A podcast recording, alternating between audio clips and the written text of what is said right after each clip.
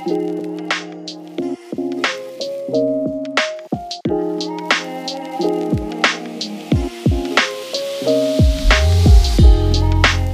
and welcome to Challenging Silence, a podcast by Women's Health in Women's Hands Community Health Center. We are back again to have much needed discussions about topics related to female genital mutilation or cutting with survivors, advocates, and community members. We're your hosts, Lola and Sauda. Challenging Silence is brought to you by the Flourish Project, made possible through funding from Women and Gender Equality Canada.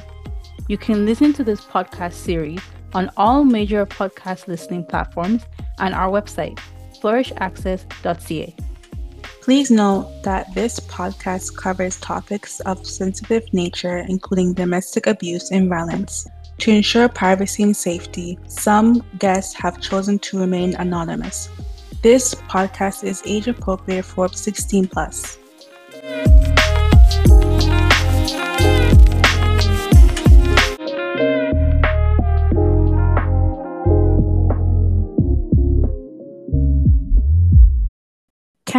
Often celebrated for its cultural diversity and inclusivity, stands as a welcoming melting pot that embraces people from all corners of the globe.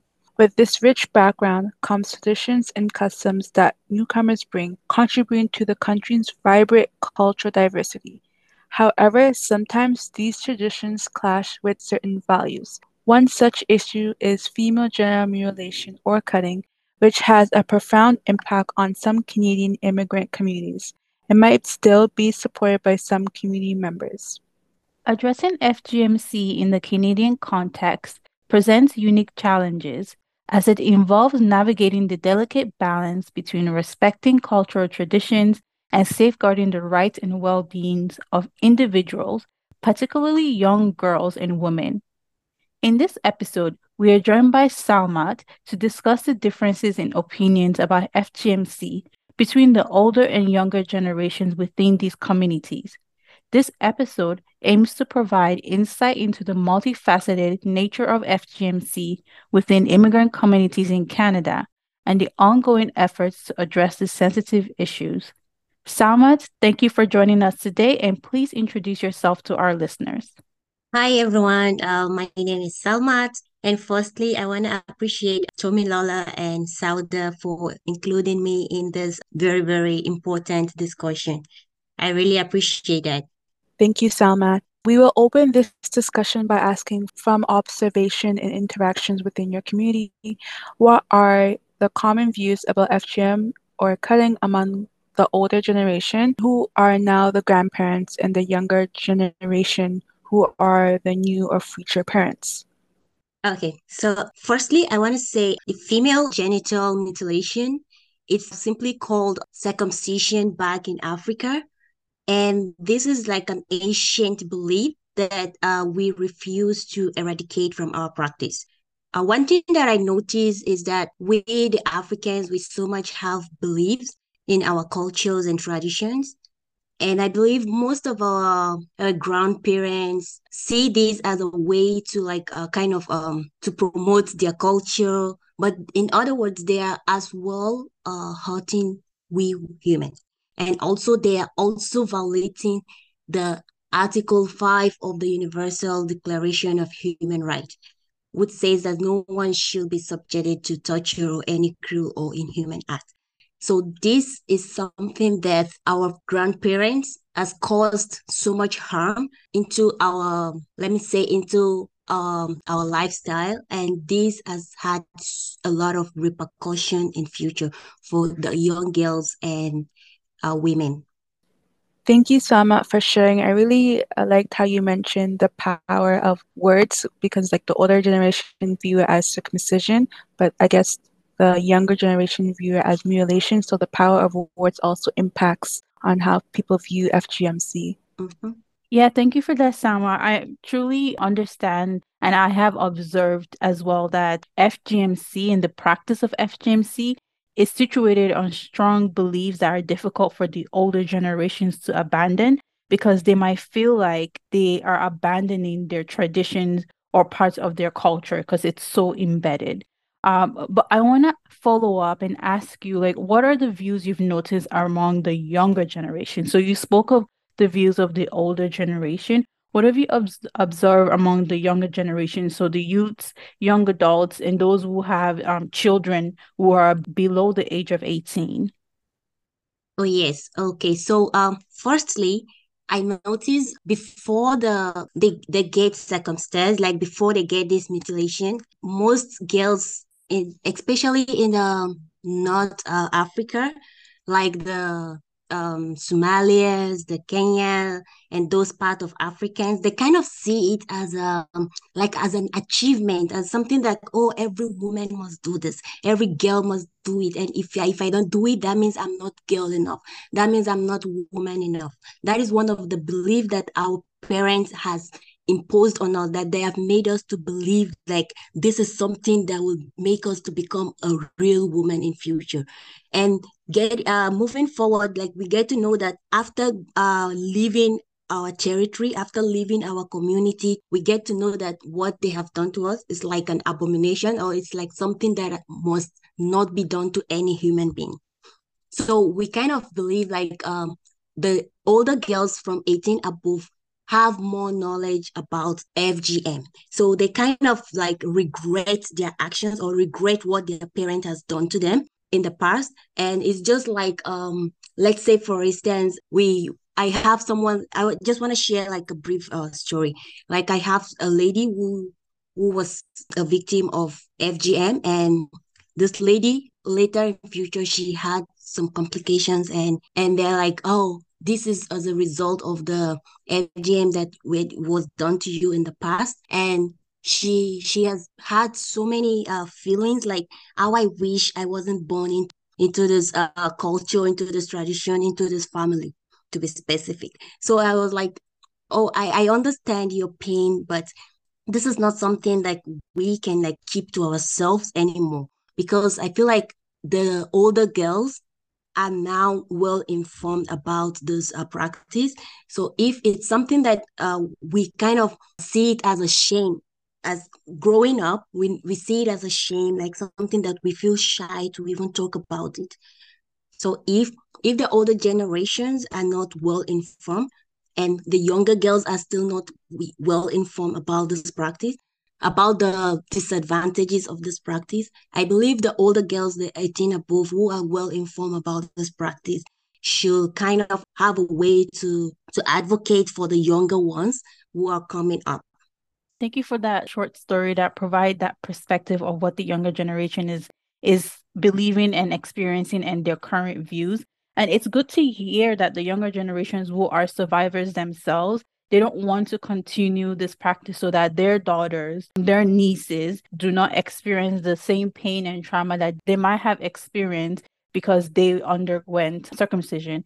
And it is unfortunate that some survivors, as you pointed out, they do feel some shame regarding FGMC and themselves as survivors, and they are hesitant to talk about it, especially with older generation but we do know and i have observed that more are starting to to speak up and speak out about it and becoming more comfortable with speaking up and advocating against fgmc my follow-up is from our work through the flourish project we have noticed that fgmc is not openly talked about um, as we just established. Why do you think there are challenges associated with having intergenerational conversations or dialogue about ending this harmful practice and the long term effects that survivors experience? Okay, so I think I have two answers to that. Uh, the first one is our respect, like over respect to for culture and tradition. We kind of um respect our our traditions and our culture back in Africa because this is what they have implanted in us. This is what they have made us to believe. This is how they brought us up. So everyone kind of feel uh, reluctant when it comes to a conversation like that. Like uh, if I say something regarding this, probably the the head of my community might might ban me and my family out of the community, saying we don't want to uh, follow the the traditions or something like that. And the second part that I feel like make people not want to talk about it is um the shame that they feel after knowing the disadvantages and the consequences of being uh, mutilation, being uh, circumcised. So I believe uh, fear for the traditions and culture, and also the shame that attached to knowing the right from wrong. I can attest that as an African myself, that respect is very important, especially respect towards our elders and our traditions. And that is one of the reasons why there is often that difficulty with openly speaking about um, FGMC with older generations and even in certain topics in general. Like I know for sure that it is difficult for younger generations to openly speak about um, sexual related topics, about your body with older generation because there is that level of boundaries that we we have been trained to respect.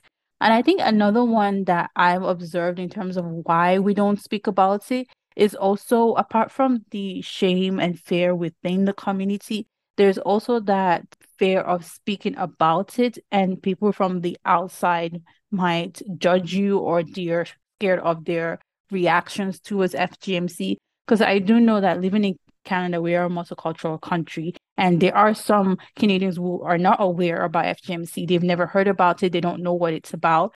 And it's understandable that girls from um, our communities, if they talk to someone who is not from the community about FGMC, they might expect a negative reaction or a shocked reaction, which can be unpleasant.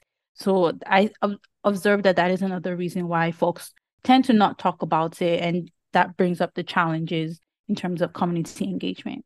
That's true.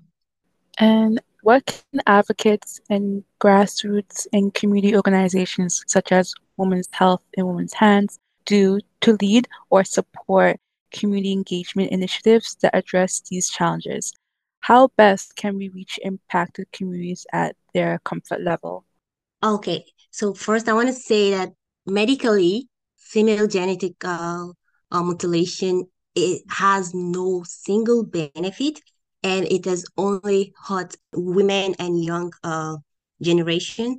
So i i kind of feel like a lot of african countries are still ignorant of this fact and most of our cultures uh we're supposed to put them in check because there's so many ways that we can uh, kind of eradicate this uh, act from africa. It's not something that is easy because it's from the roots of Africa. It's not something that is easy to eradicate. So I think we're um, kind of giving orientations in different aspects, like uh, creating workshops, seminars, conferences regarding the FGMC will go a long way in a way in a in part of uh, eradicating this practice giving orientation to young girls and giving orientation to the to our grandparents meaning that we should kind of uh, have like a workshop for women and adults and kind of give them the disadvantages that is in this practice. Like it has no medical benefit so why should we continue to hurt our girls and hurt their feelings and hurt uh, hurt their futures like kind of cause damage uh, medical damage mental damage to them in future? So in order not to like um give them all those uh damages, it is better to kind of uh, stop this practice. But how can we stop it? It's not something that we can just say, okay, we have to stop it because it's not good. We have to give them a proper orientation regarding the disadvantages of this practice. And also, I kind of believe like it should also this um the the topic of the female genital um, mutilation should also be included in our in our subjects the subjects we, we teach in schools it should also be part of something that they should give like a proper education to the girls i kind of feel like when a when a young girl is growing up they give her uh, orientation and and discussion on how she can handle a menstrual period, a menstruation moment. So it is something that we should also include in our our um, educational system. It's not something to be shy about. It's something that really affects our future as a woman. So I think it's something that we should consider including it in our educational system and also orientating the older gener the older parents and our grandparents about it. I think this is just the two two points that I feel like I can share. I completely agree. It will take some time to see much change, but the small steps, had, like you mentioned, having conversations, engagement, and education awareness within the community and throughout the globe about FGMC and the female parts are very significant. And just for like having informative education really matters. Exactly. Thank you, Salma, for joining us in this eye opening episode as we examine the persistence and impact of FGMC within immigrant communities in Canada. We've also examined the challenges associated with addressing this issue, including different generational views and diversity in social cultural norms, shedding light on the complexity of eradicating it in a multicultural society like Canada. The insights shared in this episode and many others underscore the importance of culturally sensitive approaches, community engagement, and education to promote awareness and ultimately put an end to FGMC or cutting within immigrant communities. It's a journey that requires collaboration, empathy, and a commitment to protecting the rights and well being of all individuals. We hope this episode provided you with a deeper understanding of this pressing issue and the ongoing efforts to address it within the Canadian context. Stay tuned for more episodes where we continue to explore critical topics that shape our world and our communities. Thank you once again, Salma, for joining us for this episode. Thank you so much. My pleasure. And I'm so happy that you include me in this discussion. And I hope this sounds as a awareness to all women and our grandparents together with our parents who are still ignorant of this practice. I hope this podcast give them more light into uh, eradicating the practice of FGMC.